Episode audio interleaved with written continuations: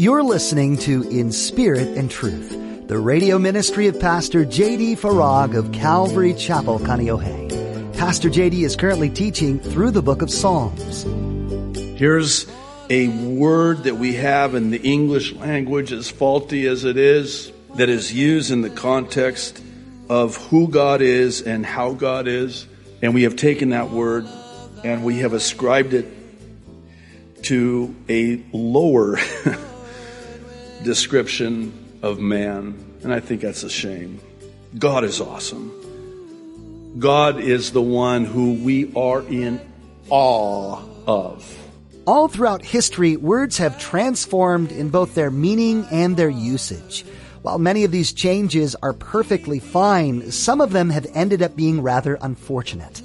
In today's message, Pastor JD reflects on certain words being made common that were once reserved to describe our holy, righteous, and awesome God. Now, be sure to stay with us after today's message to hear how you can get your own copy of today's broadcast. Subscribe to the In Spirit and Truth podcast or download the In Spirit and Truth iPhone or Android mobile app. Now, here's Pastor JD in Psalms chapter 68 with today's edition of In Spirit and Truth. Verse 13. Though you lie down among the sheepfolds, you will be like the wings of a dove covered with silver and her feathers with yellow gold. When the Almighty scattered kings in it, it was white as snow in Zalmon. A mountain, verse 15, of God is the mountain of Bashan, a mountain of many peaks in the mountain of Bashan. For David to pen this is interesting because the mountain of Bashan is in the northeastern border of Israel, and it's the biggest mountain in the region, and its peak, the highest peak, is actually at Mount Hermon, which, for those of you who went to Israel with us, you've seen Mount Hermon, not Mount Zion. Mount Zion is more like a, a hill, very small, but he refers to the mountain of Bashan. Verse 16, why do you fume with envy, you mountains of many peaks? This is the mountain which God desires to dwell in. Yes, the Lord will dwell in it forever. The chariots of God are 20,000, even thousands of thousands. The Lord is among them as in Sinai, another reference to Sinai, in the holy place. You have ascended on high. You have led captivity captive. You have received gifts among men, even from the rebellious, that the Lord God might dwell there. Blessed be the Lord who daily loads us with benefits, the God of our salvation, Selah. Our God, verse 20, is the God of salvation and to God the Lord belong escapes from death. But God will wound the head of his enemies, the hairy scalp of the one who still goes on in his trespasses. The Lord said, I will bring back from Bashan, I will bring them back from the depths of the sea that your foot may crush them in blood, and the tongues of your dogs may have their portion from your enemies. Pretty uh, graphic. Verse 24, they have seen your procession, O God, the procession of my God, my King, into the sanctuary. The singers went before. The players on instruments followed after. He's actually talking about a an account we're going to uh, talk about here in a moment. The players on instruments followed after. Among them were the maidens playing timbrels. Bless God in the congregations, the Lord from the fountain of Israel. This is, there is little Benjamin, their leader, the princes of Judah and their company, the princes of Zebulun and the princes of Naphtali. Your God has commanded your strength. Strengthen, O God, what you have done for us because of your temple at Jerusalem. Kings will bring presents to you. Rebuke the beasts of the reeds, verse 30, the herd of bulls with the calves of the peoples, till everyone submits himself with pieces of silver. Scatter the peoples who delight in war. Verse 31 is interesting. Envoys will come out of Egypt.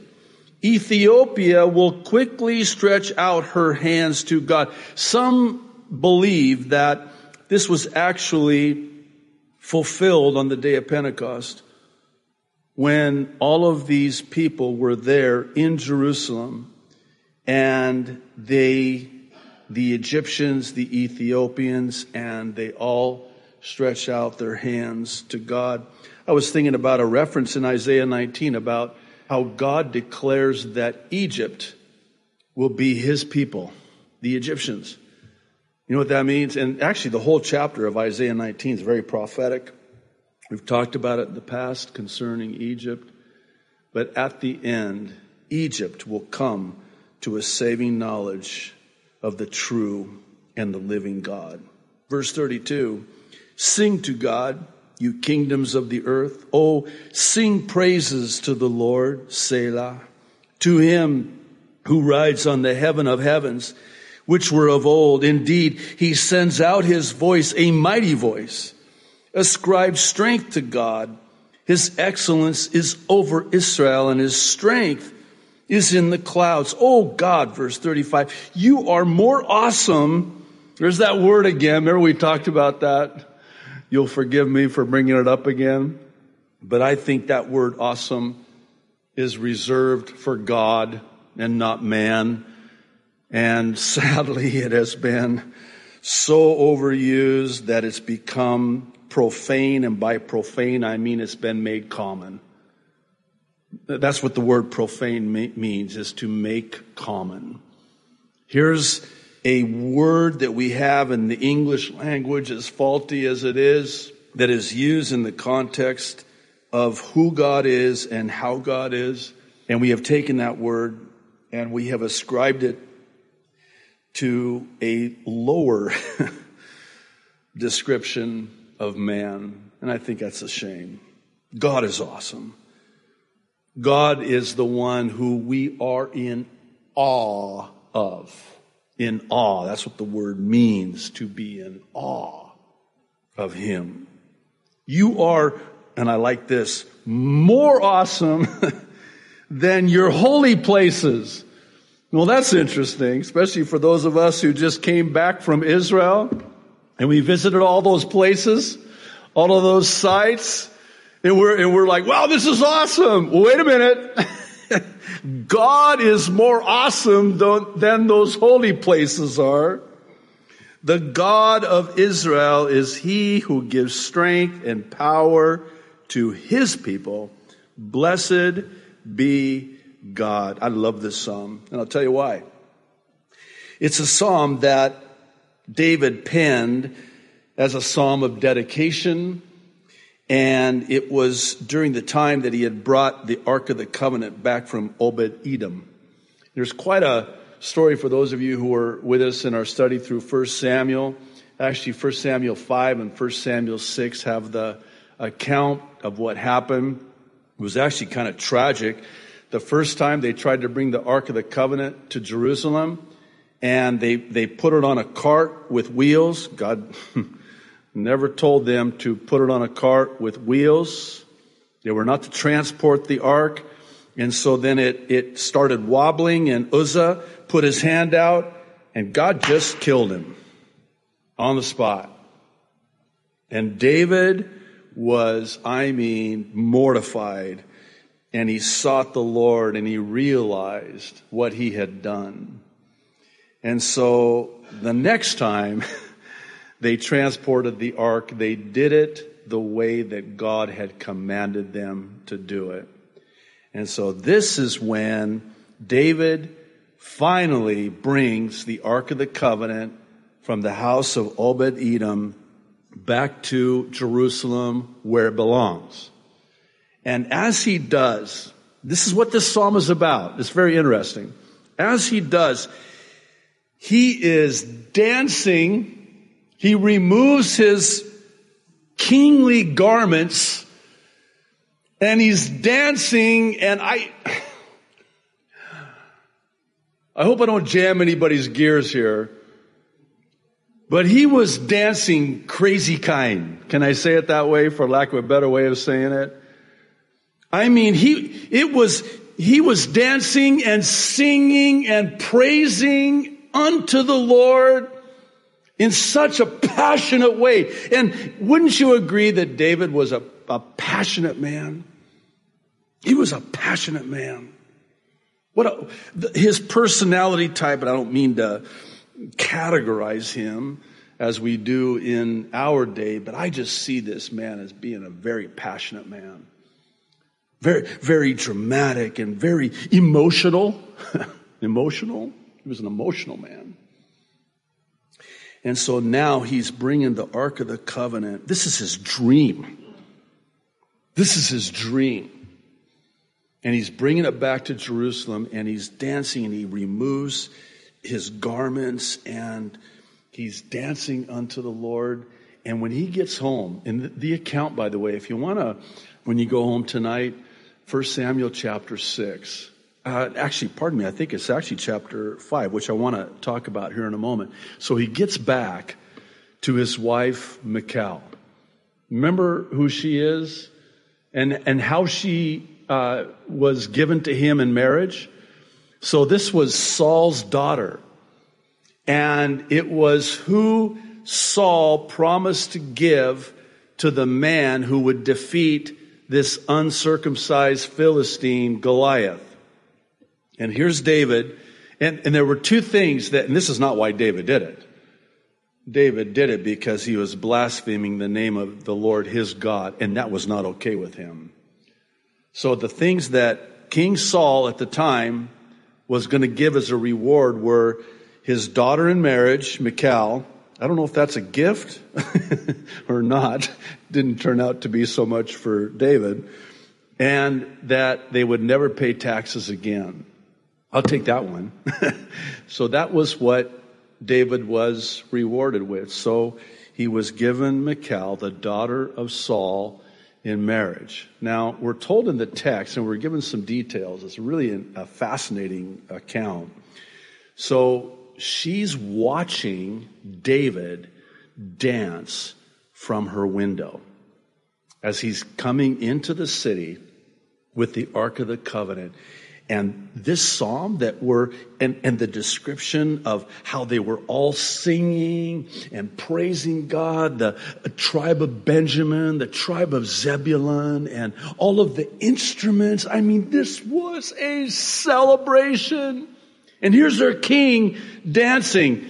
And oh, by the way, there's his wife looking at him going, Are you kidding me? So boy, did he get it when he gets home. He walks in the front door. I mean, think about the high. Think about the high. He's, he's just brought in, on all of Israel is rejoicing and celebrating and praising and singing and dancing. And I'm sure they were dancing too. Just saying. Hope that doesn't jam some theological doctrinal gears. Actually, I hope it does.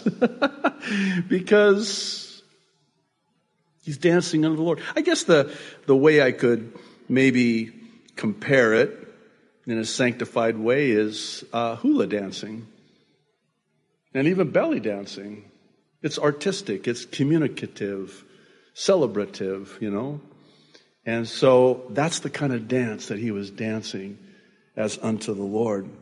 So he walks in the front door. Here's Michal going, just, I can imagine the look on her face that only a wife can give, by the way. And, and all the air was just let out of, I mean, he, he was just so deflated.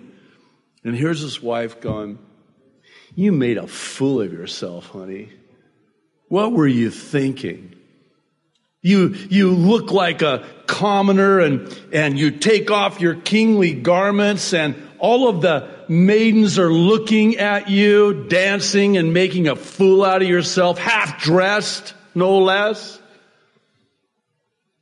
And it's interesting, David's response, and I, make no mistake about it. I say David was an emotional, passionate man, but he was a man's man. this was a warrior. This was a warrior. I wouldn't want to mess with this guy. He was a warrior. And so here's a man's man, and he says to her, You know, I'm, this is a very loose paraphrase. Again, I encourage you to read the account. He says, You know, the kingdom was ripped away from your dad and given to me. And I'm going to tell you something. I will dance even more. And I will even embarrass you more for the Lord. And you know what we're told at the end of this account? And basically, we're not heard from her ever again. We're told that she would be barren childless for the rest of her life. Now, you've got to know in that culture, and even today in the Middle East, if a woman is unable to have children, she is seen as having the curse of God upon her.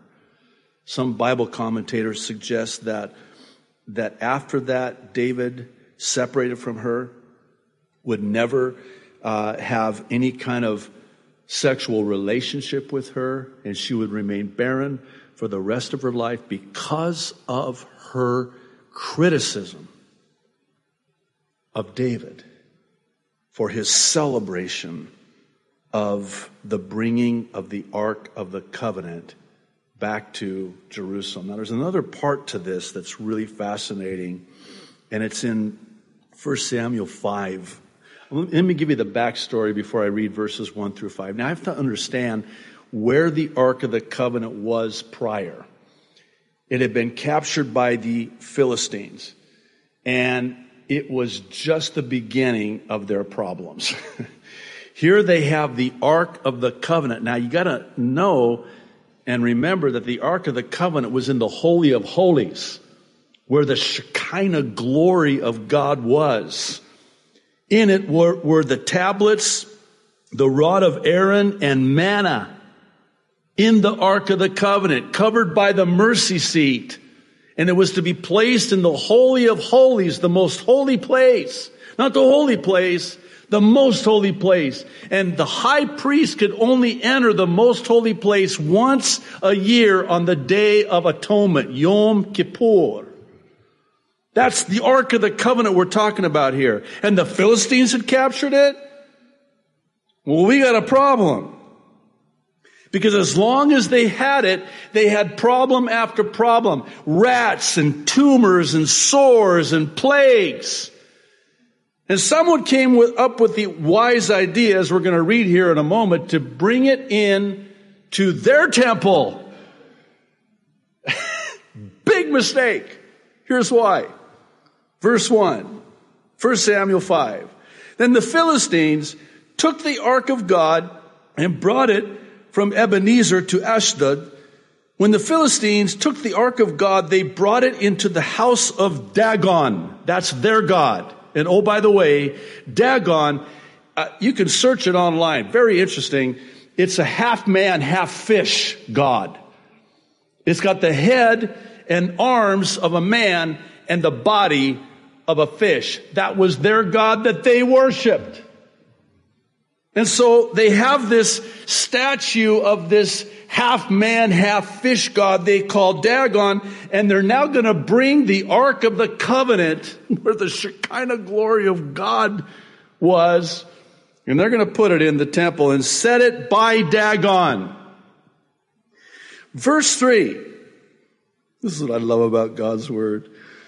It's not based on a true story. This is a true story. This happened. When the people of Ashdod arose early in the morning, there was Dagon fallen on its face to the earth before the ark of the Lord. Picture this in your mind. Here's this statue of this man fish god like this on, on its face on the ground before the ark. How appropriate. That's their God. Dagon. Dagon it. I hate it when that happens. So, they took Dagon and set it in its place again. Listen, you know you've got a problem when you've got to take care of your God. No, think about this. You got to pick your God up off the floor and set him back up. That's your God? Wow. It gets better. And when they arose early the next morning, there was Dagon fallen on his face to the ground before the ark of the Lord. Now, we got a little bit more detail here about what happened. So the head of Dagon and both the palms, this is great, of its hands were broken off on the threshold. Only Dagon's torso was left of it. Therefore, neither the priests of Dagon nor any who came into Dagon's house tread on the threshold of Dagon and Ashdod to this day. So the rest of the chapter goes on to talk about how that all of these tumors come upon them and finally they're like, get this thing out of here. Okay. If you insist. And so that's how it ended up getting from there to back where it belongs. And David brings it back to Jerusalem. There's one more thing here I want to mention about Dagon. It is believed that Dagon was the same God that was worshiped by Nineveh. The Ninevites. And you have to understand something about the Ninevites. These were, ah, even the word evil and cruel and merciless doesn't even begin to describe who these people were. They would wait and stalk the Israelites and they would attack at the end of the line the elderly, the infirmed, those who were weak, and they would capture them.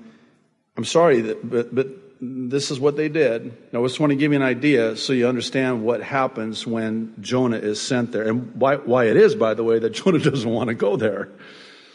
They would impale the Israelites and drag them and do, I mean, unspeakable horrors to them.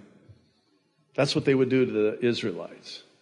These are the, the people that now God is going to call Jonah to go to. I guess he could probably liken them to ISIS, for lack of a better comparison. That's how evil they were. Thanks for taking the time to listen today to In Spirit and Truth. Pastor JD has been taking us through the book of Psalms, detailing the author's messages of hope and pain, joy and sorrow. You may have found today that you identified with the sentiments expressed in today's passage. And if that's the case, we encourage you to explore more. Dive into the Word yourself and ask God to reveal additional love and personal truth that He knows you need to hear today. If you'd like to hear more of Pastor JD's teachings in Psalms 2, you can find them online at inspiritandtruthradio.com. Are you a part of a community of believers? If you haven't yet found a church that you can call home, we'd like to urge you to remedy that soon. A church family can be a source of support, a cheering squad, and most importantly, a group of faithful prayer warriors. This is also a place you can give of your unique talents in support of others as well. If you're in the Kaneohe area, you have a standing invitation to be part of our family of believers. Come join Calvary Chapel Kaneohe on Sundays and Thursdays for a time of worship, fellowship, and in-depth Bible study with Pastor JD. You can find out more at our website in spiritandtruthradio.com. There's a lot to discover at our website, including a link to our mobile app, social media pages, and Pastor JD's Mid-East prophecy updates. That website one more time is in spiritandtruthradio.com. That's all we have for today. Join us next time to continue learning from the book of Psalms right here on In Spirit and Truth.